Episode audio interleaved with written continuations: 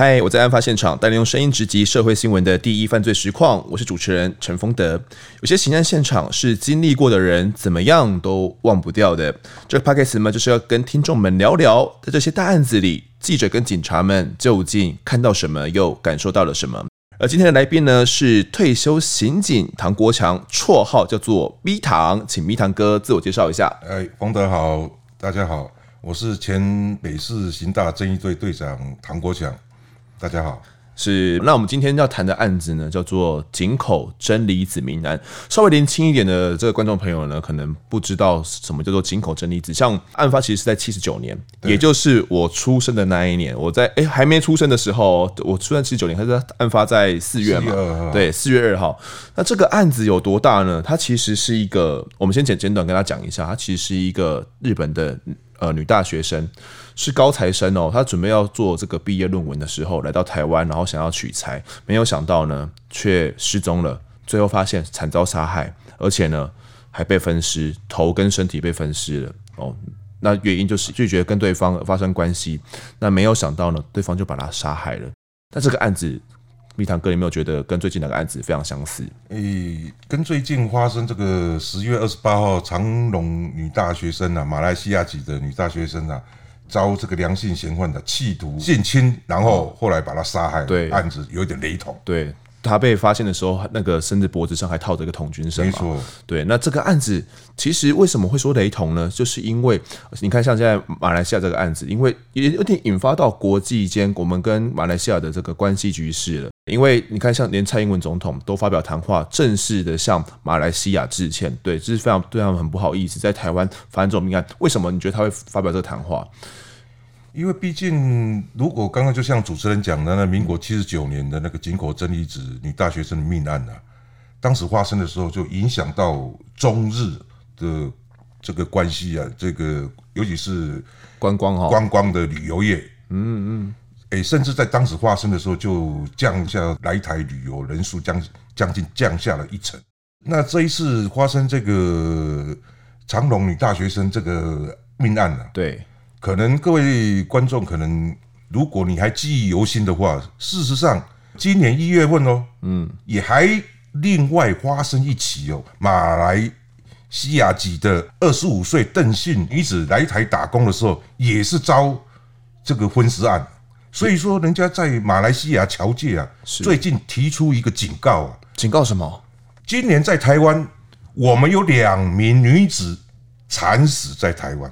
而且一个是被性侵，基本上两个都是被性侵嘛。理论上是应该是性侵啦，但是我大概跟各位观众讲，这个今年一月份的时候，也就在一月五号，这个马来西亚籍邓姓女子二十五岁，嗯，她是要来台打工，对，那她跟她的表哥啊租租屋在这个万华的这个套房，嗯哼，那刚好一月五号那一天，怎么了？这个邓姓女子啊想要洗澡，但是那个水管啊刚好阻塞了。所以说，这个邓姓女子就跟房东联络了。那因为房东刚好人在南部，一时之间没办法赶回来处理。嗯，那刚好这个邓姓女子对门啊，是哎一个邻居林姓嫌犯啊，哎四十五岁，这个人呢、啊、曾经有强盗、窃盗等前科啊，一百零七年才刚假释出狱。他听到了，哎好心呐，是过来跟这个邓姓女子讲，哎你想洗澡，那这样好了，我的浴室借借你用好了，借来用一下。这个邓姓女子一旦借用了这个浴室之后，下落就不明了。隔天呢，邓姓女子应该去面店去拉面店打工，但是找不到他人。那后来找到他表哥，然后向警方来来报案协寻的时候，那警方后来去查访到这个林姓嫌犯，发觉有异啊。哦，哎，后来才循线啊，依照这个嫌犯啊租车的记录，GPS 哈，GPS 去找到是 G。十一在十一号的时候找到说，这个弃尸在基隆的山区有三袋尸袋哦，已经被分尸成尸袋了。对，但是警方要在追缉这个林姓嫌犯的时候，赫然发现的他在十二号被民众来报案，哎，因为闯入屋内吗？是闯入到民宅住户啊，因为投票才返回这个住家。他赫然打开门之后，哎，怎么我家有被人家侵入？而竟然还有一个人在里面烧炭自杀啊！报案的时候才知道。刚好是这个林姓嫌犯，啊，他畏罪自杀了，应该是属于他畏罪自杀。对，我跟你讲，这个这个案子为什么没有当时没有受到那么多媒体的关注，也是因为这个嫌犯畏罪自杀了。但是你要想他，他其实犯的这个呃，他的凶凶残程度啦，我觉得是超越这个台南的这个长隆大学的女大学生的命案。没有错，因为在婚尸块里面哦，既然发现他的下体既然是被他剁烂的。对啊，哇，这很可怕。那我们就来讲今天这个井口真理子命案。因为当时也牵扯到了我们整个跟日本的关系，米堂哥呢也对整个案子非常了解了。那我们现在讲当时这个井口真理子民案，他来到台湾的时候是来干嘛？哦，日本这个女大学生啊，她因为她向往这个台湾的文化，然后准备写这个论文，毕业论文啊，是。所以说她在七十九年的四月二号搭机来台北，哦，来自助旅行游学。嗯哼。然后她在二号、三号的时候。哎，都是在台北市哦旅游，那住在国际这个青年旅馆。嗯，那等到四号的时候，他搭火车南下台南。嗯哼，那他到台南本来也想找这个青年旅社，但是一时之间啊找不到，刚好有一个李姓计程车司机啊载到他，这样子啊，知道他的状况，哎，很热心的带他去想找青年旅社，没找到，他说那很热心，说没关系。那我家里哦，刚好有空的房间，我提供你来住宿。哇，人那么好，是不是有鬼？哎，理论上是有鬼，但是人家是真正的是四月四号、五号、六号都陪着这个女大学生啊，真的是在台南旅游、游山玩水这样子。哎，带着她，反正也有钱赚嘛，对啊，对不对？你坐我的计程车，人家还是会付车车资嘛。是是是。好，等到四月七号的时候，这个女大学生想再搭火车南下这个高雄。嗯，那这个李姓司机啊也很热心，因为怕他言语不通啊，特地带这个井口真理子到了那个火车台南火车站的时候，特地跟站务员讲讲什么？哎，因为这个这是日本人啊，可能言语不通，可能不了解我们这个搭车哦南下北上，可能不记得。哎，请站务人员，你是不是协助他一下？哦，好，所以说这个站务人员也知道这个状况，所以说就带着井口真理子，哎。井口真理子在四月七号中午的时候来到了高雄火车站，嗯，可是到了高雄火车站之后，再来行踪就沉迷了。哦，因为他好像之前就有在写明信片回家里面的习惯，对，他有习惯，而且他应该是在四月十八当月当下，他应该在四月十八号应该要返国，嗯，对，哦，要搭机返国，但是他的预定的机票并没有退票，没有取消，没有取消，嗯，同时啊，在出入境也没有他出境的记录。嗯，那他的母亲呢，在四月二十五号搭机来台，透过日本交流协会是来向警方报案。那警方当时马上就成立啊，动事动机联合专案小组。动事动机的意思就是以他最后行踪那一天，四月七号到达高雄火车站的那一天。对，那。而且当时警政署也提出这个破案奖金呢，从五万提升到一百万。那这个井口真理子妈妈也提出五十万日元的悬赏奖金，总共哇，这样加起来应该差不多快一百一二十万哦。所以说他希望找到他的女儿，那就是因为有这个悬赏，所以说陆续啊，警方就接到很多线索。诶，其实当时就有人打电话来讲，哎。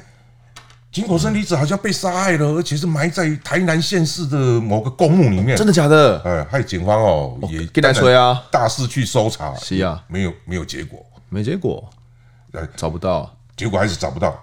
后续哎，警方这个又在侦办的过程当中，大概在十月间呢，嗯，哎，约询一一位这个高雄小港机场排班的计程车司机刘学强。那为什么会去约谈这个刘学强呢？因为当时有人觉得这个排班司机发现到这个刘学强怎么怪怪的，他平常开计程车车上也没有贴什么符咒，也没有什么什么佛像或者佛经，但是他怎么好像这一阵子他出现车上摆满了佛像，哎，不是只有前座摆哦，后座也摆。前后都摆，前后都摆，甚至旅行箱那边后面的旅行箱也贴什么符咒。但是它比较奇怪的地方，哎，它除了在车上播放佛经的音乐之外，从车上还要播佛，不止不止放佛像，要播佛经就对而且这个佛像啊，我们一般计程车会摆这个小小的佛像是为了要保保平安嘛，行车平安嘛。是是是，哪有人像他那样那么大的一尊佛像，很大尊哦，很大尊，甚至影响到他的行车视线。结果你知道吗？这个刘学祥竟然是把这个佛像啊放在他的车头前了，直接连上去，是不是？连在车头那边。好哇，这个感觉像我们宾士招牌一样，直接。安在上面，哎，这个是计程车这个排班司机，他们那边就觉得很怀疑。那第二个，他的邻居也发觉说，哎，怎么刘学祥家里经常有有在放佛经的时候，里面有夹杂女生的哭声，女生的哭声，哎，所以说哦，哀嚎声音了。那人家你邻居啊，就跟遇到刘学长跟他开玩笑，哎哎，功劳，哎，你是不是每天晚上都？在那边欺负你女朋友啊？怎么让他他的声音喊的那么大声呢？等一下，等一下，他啊，那个时候他家里面有女生吗？哎，等等，大家也不晓得有或没有啊。那也让刘刘学祥哦开始错愕。再来，从此啊，刘学祥就以计程车为家。为什么不敢回家了吗？不敢回家了。那最后，他甚至刘学祥跟家家人表示：“哎呦，我的车不干净了。”所谓的不干净，所谓的不干净的意思就是说，我好像有看到女鬼，无头女鬼，无头女鬼。哎，所以说我想要买车，那因为家人就想说，哎呀，可能他他本人是不是就有一点精神上的一些问题？哎，没有错，他有思思觉失调啊，曾经有就医的记录，那家人就不在意啊，有可能哦，你是不是又有幻想了？幻想症。哦，第一次不在意，第二次刘学强啊，既然又跟家属讲。就跟他家人讲，拿着那个报纸刊登的这井口真理子的照片，嗯，既然跟他家人怎么讲，我就是要换车，我这个人已经我已经杀害一个人，不差再杀几个人，哎，是要威胁要杀害他的家属，是不是？类似有一点，好像是也要你要你不给我换车，我就准备肯定把你们做掉啊！家人都很担心啊。结果这些线索啊，被人家检举到。高雄市刑大，那高雄市刑大，嗯，在当下十月就来约询这位刘学强。那可是啊，刘学强因为啊说辞反反复复，然后他又有这个失觉失调的症状在，所以会不会一切都是幻想？他幻想出来的？对，他一下子说东，一下子说西，说辞就反反复复嘛，没办法去把它结连整个的案情来结合。对，一下子说有，一下子说没有，所以说警方也莫可奈何啦。哎呀，就只好放他回去了。作罢。等等，那个碧堂哥，我有个问题，他们为什么那个时候是针对刘全强来调查，而不是针对这个台南的那个李姓司机来做调查呢？这个李姓司机啊，因为就当成我刚刚所提的，啊，嗯。因为李姓司机是看到报纸这个披露这个案件的时候啊，嗯，他曾经主动跟警方联络，哦，还主动联络，主动联络，甚至表明我当时我真的是在四月几号的时候接到这位井口真理子，我还带他去台南旅游，甚至我四月七号的时候还带到他去台南火车站搭火车嘛，哦，讲的很仔细，讲的很仔细，而且，哎。他当时有跟站务员人员特别提到嘛，这个诶，日本这个女大学生啊，也许言语不通，那你是不是可以引导她？诶，真真实的情况，所以说再再证明当时的这位李姓司机是不可能涉案嘛。专案人员也有去约谈这一名这个站务人员啊，证明他所说的都是真的，都是真的，有目送他上了火车。所以说，当时当下就排除这个李姓司机啊，可能是这个台南李姓司机涉案的可能嘛，所以说才会成立动四动七专案嘛。哦，那现在就像你刚刚讲了，那我们是不是十月份约约询的这个刘学祥无效嘛？嗯哼，哎，结果隔年了，已经到隔年了，隔年了八十年一月一月份的时候啊，嗯，突然在台中县啊，在某个这个甘蔗园啊，有发现到一个女尸啊。哎，会不会是这个井口真理子的事情？大家就在在想，会不会就是井口真理子？嗯，那当时那我们就按照这个女尸的这个牙牙齿的痕迹啊，去比对哦，去跟这个井口真理子家属，哎，去跟要他在日本当时这个就医哦，齿模牙齿哦，跟他拿取牙医就医的记录来比对这个牙齿，哎，结果不吻合，所以我们就排除这一具古尸。这一具这个胡尸胡尸哈，并不是井口真理子。哇，你们这个专案当时应该弄得全台湾鸡飞狗跳吧？哦，当时就是为了因为，诶、欸，当然警方也有破案的压力啦。哦，真的，因为毕竟当时台日是非常友好的关系哦，相当友好，而且大家都是首选，就是来台湾观光嘛。对，但是他们国内啊，后来因为这个案子披露之后啊，嗯，既然在日本人。最喜欢的八个旅游八个国家里面哈，台湾那一年竟然被排名最后。啊，无打紧啊，甚至连日航啊，这个想要宣传请日本人呢来台湾旅游，他们不敢来吗？不是啊，造成日本日本的民众啊向日航抗议啊，台湾治安那么坏，你为什么还要再帮他宣传？啊？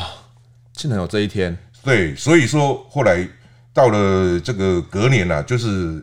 井口真理子这个命案呢，发生将近一年之后，嗯，那警政署的刑事局这边呢，就派这个王研究员王家鲁啊，还带着这个侦二队这个四组组长啊，啊，师战部。哎，提到这个组长师战部啊，我必须要再跟可能怎么了？怎么了？这个年轻年轻的听众可能不太清楚这个师战部的出身了。事实上，他并不是警察。科班出身，那他是怎样？他只是属于一个技术人员，但是因为他很热衷刑案，而且协助警方啊破了很多悬案，很多大案都他破的。对，所以说刑事局破例让他升任担任这个外勤组组长代班的组长。哎，他一一下跳到组长，对，那太厉害了吧？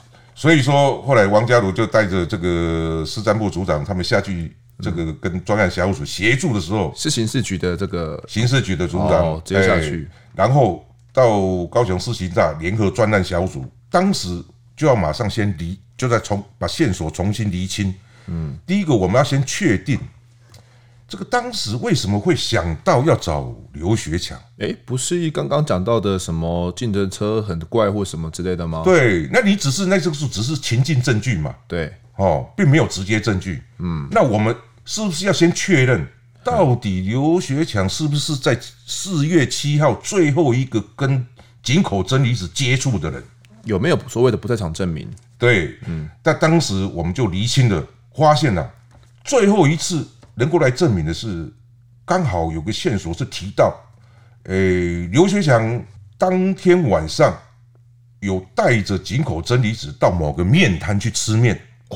这一趴我必须跟观众朋友强调一下，听众朋友强调一下，这一趴是之前好像都没有提过啦，也没有人写过的案子。我们今天独家披露，因为第一个办案人员呢，第一第一个我们要既然想说你留学强，如果大胆假设，如果是你留学强涉案，那你是不是最后一个跟他接触的人？你必须要有一个很明确的人指证啊。是，但是过去听到的只是传闻证据。嗯，好，我们。这个专案那个司组长啊，司司战部马上就下去这个查询这个线索。这个面摊吗？因为我们已经派很多人去找这个面摊的老板，但是这个面摊老板啊，查访的时候他就是不愿意指证这个案件。那为什么不愿意指证？好奇怪啊！对，那是这个司组长去查访他，他也不愿意指证。那没有关系，司组长展开了将近连续半个月啊，只要是面摊有在营业啊，呃。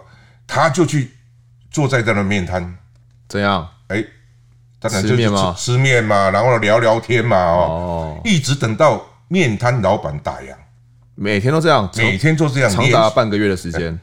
这个烈女怕缠夫啊，哦，所以这个面摊老板是烈女就对了，哎，就是。一直说你不愿意讲没有关系啊，但是我司组长，我每天来你的店里面做，我也不是想要，事实上只是想希望他能不能讲出这个秘辛啊，或者指证出当时的事实啊。但是他也不会说马上就是一定要强迫这个面摊老板你来谈哦。结果先培养感情啊，培养一下感情。隔了半个月了，这个面摊老板有一天打烊，就跟这个司组长讲：“哎，讲什么？我看你哦，那么认真呢。”真的很。我跟你说啊，以前你们那些刑警来问我的时候，嗯，哎，有些啊态度不是很好，有一些啊不会选时间。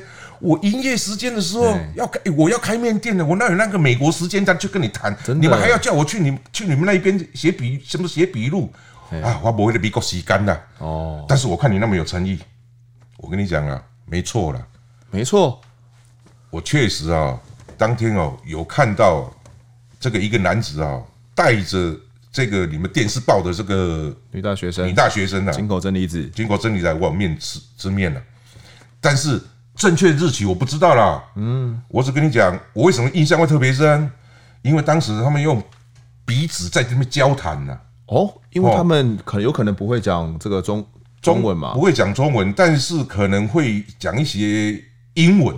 哦，所以说用纸笔在那边交谈，是，所以说我印象特别深刻。好，那没有关系，那当然了，施组长想说你愿意讲，那既然女孩子你确认是井口真理子，那男孩子是谁呢？是谁？这个男子一照片跟，哎，就是他，是谁？刘学强，而且刘学强就刚好。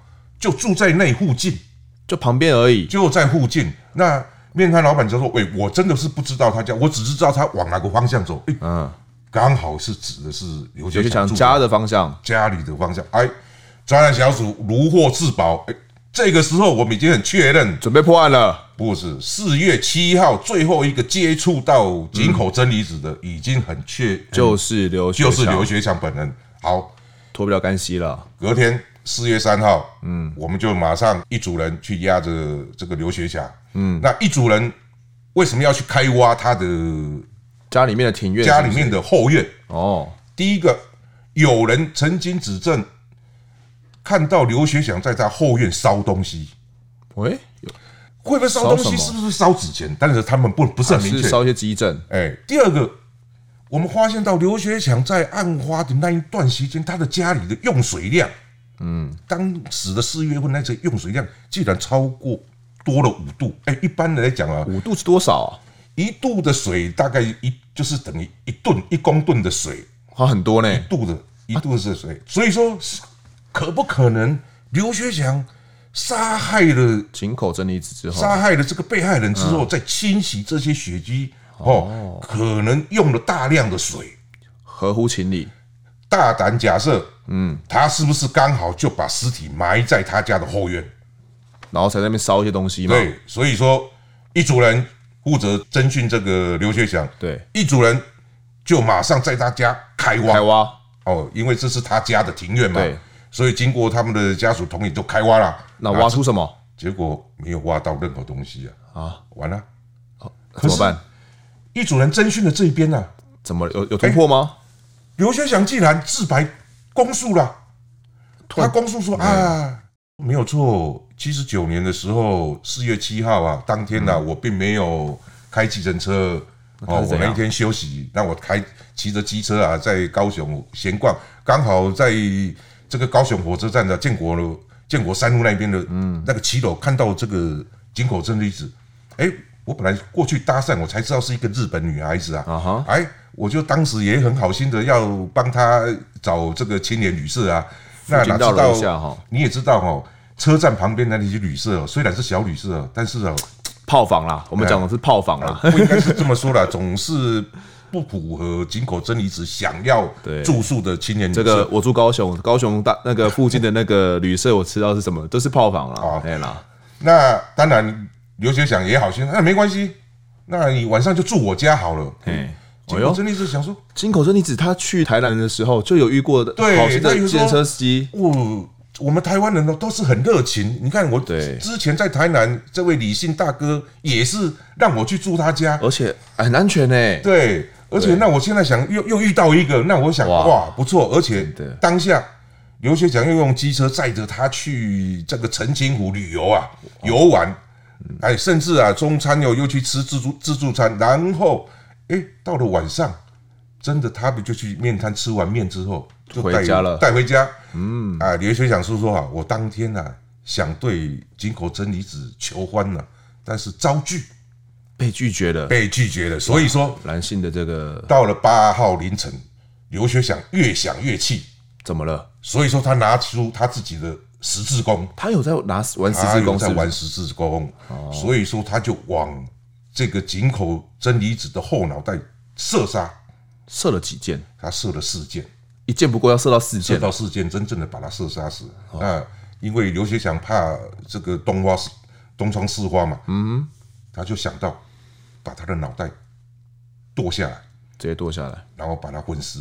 嗯，然后他供述啊，我就这些脑袋啊，是不是头颅啊，丢到哪边啊，就就随便丢了哦，包括他的背包啦，什么他携带的东西我也随便包。那甚至啊，我后来他睡的那个床板啦，床板啊，我也已经去烧掉。哦，就是烧床板啊，烧床板，就是民众有指证说他曾经在后院烧东西这一块，是是好，好，这些都很蛮吻合的嘛，他都认了哎，哎，对，那我们就准备送喽。好，本来移送了。可是地检署检察官说：“哎、欸，如果你只有单一嫌犯的自白，没有其他的直接证据啊，这这种自白不能成为证据吗？”欸、这个我们是这样啊，在我们的刑刑事诉讼法里面规定，不能以嫌犯自白啊来去判他。的罪不能成为唯一证据，唯一证据，你必须还要有其他的证据来佐证它。嗯，而且这些还不是听闻证据，必须要是直接证据。像是什么是成成为直接证据？哎，很简单啊，这死要见尸嘛。所以说啊，这个专案小组啊，只好带着刘学强啊，再继续来找这个所有的基证。那刘学强。也一下子带东，一下子带带到台南，一下子带到台南县呐，一下子说买，诶，把尸首是丢在台南县，一下子说是丢在台南市，啊，到最后啊，有一天啊，就是因为他肚子也饿了，他专案人也肚子也饿了，专案人也跟他讲，跑来跑去嘛，哎，专案人跟他讲，你饿我们也饿啊，那你坦白讲，你到底把尸体丢在哪里，我们就一块吃用餐了，好，大家都饿了，哎，有一天这时候就讲出来了。啊，我是丢在台南市的某一个街的那个大树下，嗯，哦，而且我是当时把他的骨头，哦，啊，不是他不是说骨头，他当时是说我是把他的尸这个婚尸的袋子就放在这个大树旁边，嗯，然后他的头颅我就把它丢在这个台南市啊这个某一个长老教会面前面的垃圾桶，嗯哼，而且哈。有些人又说：“哎，我除了丢这个尸块的时候啊，我甚至啊，隔天啊，我还去放火烧这个尸块啊，把它烧掉了，引起这个消消防队还有来喷水嘞。他这我真的假的啊？怎么会可能没有找到尸块？哎，所以说啊，不是第一个专案人员就在怀疑。”第一个，怎么可能？你把丝带放在大树下而已，没人发现吗？不可能，没有人发现啊！而且你隔天再来放火烧，如果有消防队来灭火的话，一定会看到那个那个尸块吧？一定会看里面什么东西。对呀，不太可能啊。但是啊，警方在查证啊，到底那个地方刘学江讲的地方是不是有一棵大树？有吗？哎，果不其然啊，现场现在看到的是没有棵大树，已经锯掉了，是不是？已经锯掉了。所以一查证，事实上在当时啊，刘学祥讲的那个时间点，确实是有一棵大树在那边。但是因为啊，有位民众因为停车在那里，突然他开车的时候要去取车的时候，看到好像有一个女孩子就趴在他的这个前前面的镜挡风玻璃上，挡风玻璃上吓死了。所以说这个人呢、啊，觉得惊吓之余啊，就找人就把这个树这棵树给砍了啊，这样子。所以说就现场。看不到树，哎，但是那棵树的树根啊，虽然还是埋在还在地底下，还是看得到。好，警方将信就疑，没有关系，试看看。对啊，隔三天之后找人来挖土机，什么的都找来了。而且啊，专案人员还当然要办这个案子的时候，我们都是通常会找找那个偷工啊，偷工也行啊。啊，偷工就是类似这个殡葬仪社的人员哦，他们有比较有经验，他们都会。有感受到那个地方哦，有一点比较阴阴凉凉的感觉。哇！果不其然，在这个树根底下挖出一百多块的人骨。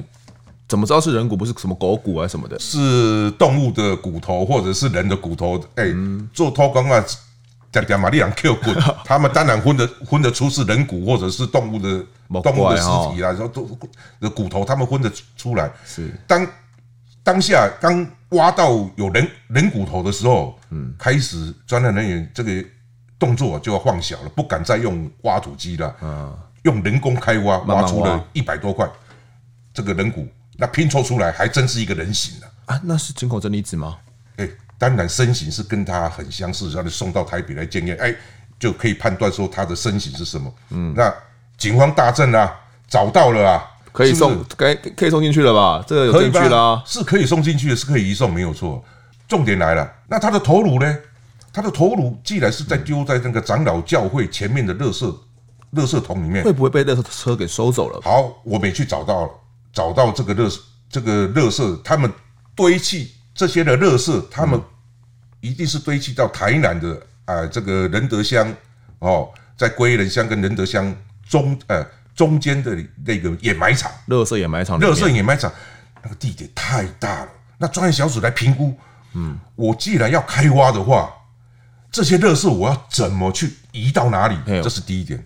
第二一点，我再开挖的话，可能底下会引起沼气，沼气会中毒哦。哎，不但会中毒，可能会影响到我们的人体这个生命生命的安全之外，也很可能造成这个空污事事件。对，所以说后来一评估下来，就不敢贸然真的去整个开挖所那一大片，就像一座山的这个热。垃圾也埋，全部都是垃圾。你要在在等于在大海里面捞一根针的感觉。所以说这个案件就已经先确认好，这个刘学强现在现在人骨我们已经找出来，只缺一个头颅嘛。对。后来就通知井口真理子他妈妈来台湾。嗯。哎，他妈妈讲，我看到的只是白骨一堆，对，我没看到他的头颅。我希望是一个全尸。嗯。再来，我也没看到我女儿的遗物。她有什么遗物？哎。她的背包啊，它里面有伞呐、啊，有什么一些她的私用物品啊，我都没看到。你怎么叫我确认说就是她她的尸这个尸骨？虽然都很明确，但如果站在妈妈立场，我想我可能也不会想要认这个事，因为总觉得还有抱有一丝丝希望自己的女儿还活着。没有错，这站在被害人家属都希望，如果在最好，虽然我看到的哦，最好不是我的女。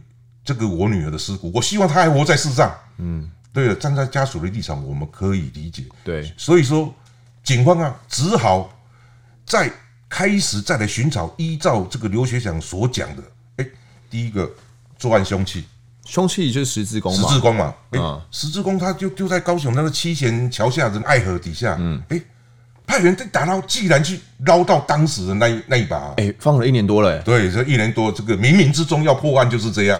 当时好像才捞了两三分钟，突然就拿起来了。对呀、啊，当时还有人怀疑说是不是警方故意丢丢了一把十字弓在那边呢？作假，作假。事实上，哎，就是真的，冥冥要破案命案，冥冥之中就是会这样。好，嗯、再来要找这个井口真理子他的背包，他的背包，他的雨伞。嗯，哎，这个刘先生讲了，我就丢在哪一个垃圾堆里面，然后哪个垃圾桶里面，哎、嗯，就去找那个清洁队啦。找到清洁队，你猜怎么着？哎，既然里面啊，这清洁队员说，哎，有有有有，我有印象，我当时在收这个垃圾的时候，发现到一个背包，一个雨伞，我就觉得它很新啊，啊，哎，还可以使用，为什么就要把它丢弃？所以说，这个清洁员啊，就哎等于废物利用嘛，我就把它 Q 起来，放在他家里，但是都没有在使用，因为他丢包。就丢着嘛，他也没看呢。哇，这真的是冥冥之中。对，所以因为他也忙嘛，所以说既然这个背包跟雨伞就丢在他家的角落，他去取来给警方啊。哎，一看一看，雨伞是经过真理子的，背包里面既然还有这个他的手电筒哦，他的万用万用刀哦，所有的基证这个明显也让井口真理子的妈妈确信。她的女儿真的是真的遇害了，所以说她妈妈才愿意来做 DNA 比对，后来也证明这个人骨啊，确实就是井口真理子，那这个案才能后来宣布破案。但是，嗯哼，这个刘学祥是在法院判刑的时候，因判什么？原本是要判死刑，但是因为啊，他有失这个知觉失调是的症状。所以符合减刑的条例，改判无期徒刑。哦，被判为无期徒刑。那他现在出狱了吗？因为从七十九年到现在也过了三十年了。哦，我本来以为哈，这个台湾关的这个无期徒刑关的最久的是涉及尹清风命案的郭立恒。嗯，事实上啊，因为郭立恒是民国八十二年才被收押到判无期徒刑，但是人家已经出狱，假释出狱了。嗯，但是刘学强啊，到今天呢、啊，已经关了足足二十九年了。哎，屡次来申报他的假释啊，嗯，哎，都被驳回。为什么会被驳回？为什么不会过？第一个，这个要如果你要假释出狱的话，嗯，必须要有亲友的同意入籍呀，哦，同意你入籍，要入籍，因为他们基本上警方要定时的能够确认你在一个固定的居所嘛。对，因为。比较容易后续的保护管束，才能追踪你到底出狱之后会不会从善，那是不是可以融入社会？对，所以说必须要有有人同意他入籍，就是入户籍啊。因为他关在监狱的话，他的户籍就是一般就是放在监狱里面。是，那最后也找到这个宗教社福团体，也没有人要收他啊。他们家人也不签这个所谓的入住同意书。哎，他家人甚至跟狱方讲啊，谁放他出来，谁负责嘛。哎、欸，你总不能说以后他放出来，而且他又有知觉失调，万一以后又再犯案的话，你是不是又要怪罪我家属没有好好看管他？所以说到目前为止，这个刘学强还继续关押在这个宜兰的监狱，而且据说了，怎么了？因为他在监狱里面，因为有知觉失调方面的问题，所以说常常跟人家不和。起冲突了，哎，曾经起冲突啊！本来是台台中监狱啊，嗯，九十三年在台中监狱的时候，既然被这个狱友打成重伤，后来把他移监到这个宜兰监狱。是，那到宜兰监狱，他也都是在独居房，哦，甚至啊，跟别人闹事嘛。在民国一百年的九月的时候，甚至哎，刘学祥他准备要翻供，他说他说了什么？怎么翻什么供？他说这个井口真理子啊，真凶不是我啊。那不然是谁？有其人，而且有这个杀人证据，就埋在这个高雄的地方，我可以带你们带你们去找出来。这这个这个都被高 高院高等法院全部驳回。为什么？一想也知道，你这个是想要可能想要出来放风嘛，透透气一下，透透气一下，所以说都没有同意他这个这个请求。像这个井口真理子命案啊，它确实冲击了台湾跟日本的关系，一个这以及这个观光。那你看，像这个最近发生的这一件长荣女大生的台南的这一个命案，呃，你觉得他这个凶险，他确实有可能会被判死吗？你看，就连这个马来西亚的这个歌手啊，黄明志，他也都说了，台湾真的很安全，安全到连杀人犯也很安全。没错啊，他讲的一点都没有错。没有错。虽然说我们台湾自自我感觉良好啊，治安是相当的稳定，但是重点像我们刚刚提到井口真理子案子，这个凶险啊，刘学强因为有失觉失调，后来被减刑改判无期徒刑，没错嘛。但是他现在虽然。没有假释出狱，但是不是在监狱里面保护的好好的吗？对啊，好，那我们回头再来看，现在发生的这个今年十月二十八号发生的这个长隆女大学生这个案件，对，诶，良性嫌犯他后续啊，如果他的供述，嗯，如果不像他，虽然他是有强奸后杀人，那所谓的杀人，他如果说是他是过失呢？对，因为他当时强调的重点是说他是在。用童军绳把他的脖子勒住的时候，拖到旁边的时候，可能太大力失手，不小心把他给勒死了。哎，所以说呢，这个关系到过失杀人跟故意杀人的差别。对，他的差别。那如果他有钱的话，请到一个王牌律师来帮他打这个官司，他可能就搞不好又这个死里逃生啦。那话又说回来，就算法官敢判他死刑，对，那重点。在台湾现在有多少死刑犯等着待枪决的？我们台湾会执行枪决吗？嗯，我觉得目前的蔡政府他就是想要去走这个呃所谓的免除死刑的这个趋向啦，想要符合国际潮流。对，虽然我我自己我自己本身其实是呃支持这个。无死刑的，对对，跟大家可能有点不太一样，对，但我我觉得这个东西确实会引起很多的民怨，因为大家觉得说一个女大学生就这样死死在了台湾哦，没来这些留学生死在台湾，然后就连她的妈妈也都哭着说希望凶手能够以命还命嘛，对啊，那究竟会怎么样？我觉得现在就准备要看这个所谓的司法改革。对，像呃之后会有所谓的国民法官的实施，对，对国民法官实施。那究竟这个司法正义会不会被落实？我觉得大家就慢慢等着看。好，那今天也感谢蜜糖哥的分享。好，谢谢光德。好，那也感谢大家收听。如果喜欢我们的 Podcast 的话呢，欢迎按下订阅。Apple 用户也欢迎给我们五星评价，并且留言，让我们知道你喜欢什么样类型的案子，以及有什么地方需要改进。我们的 YouTube 频道也会同步更新哦。案发现场，我们下次再见。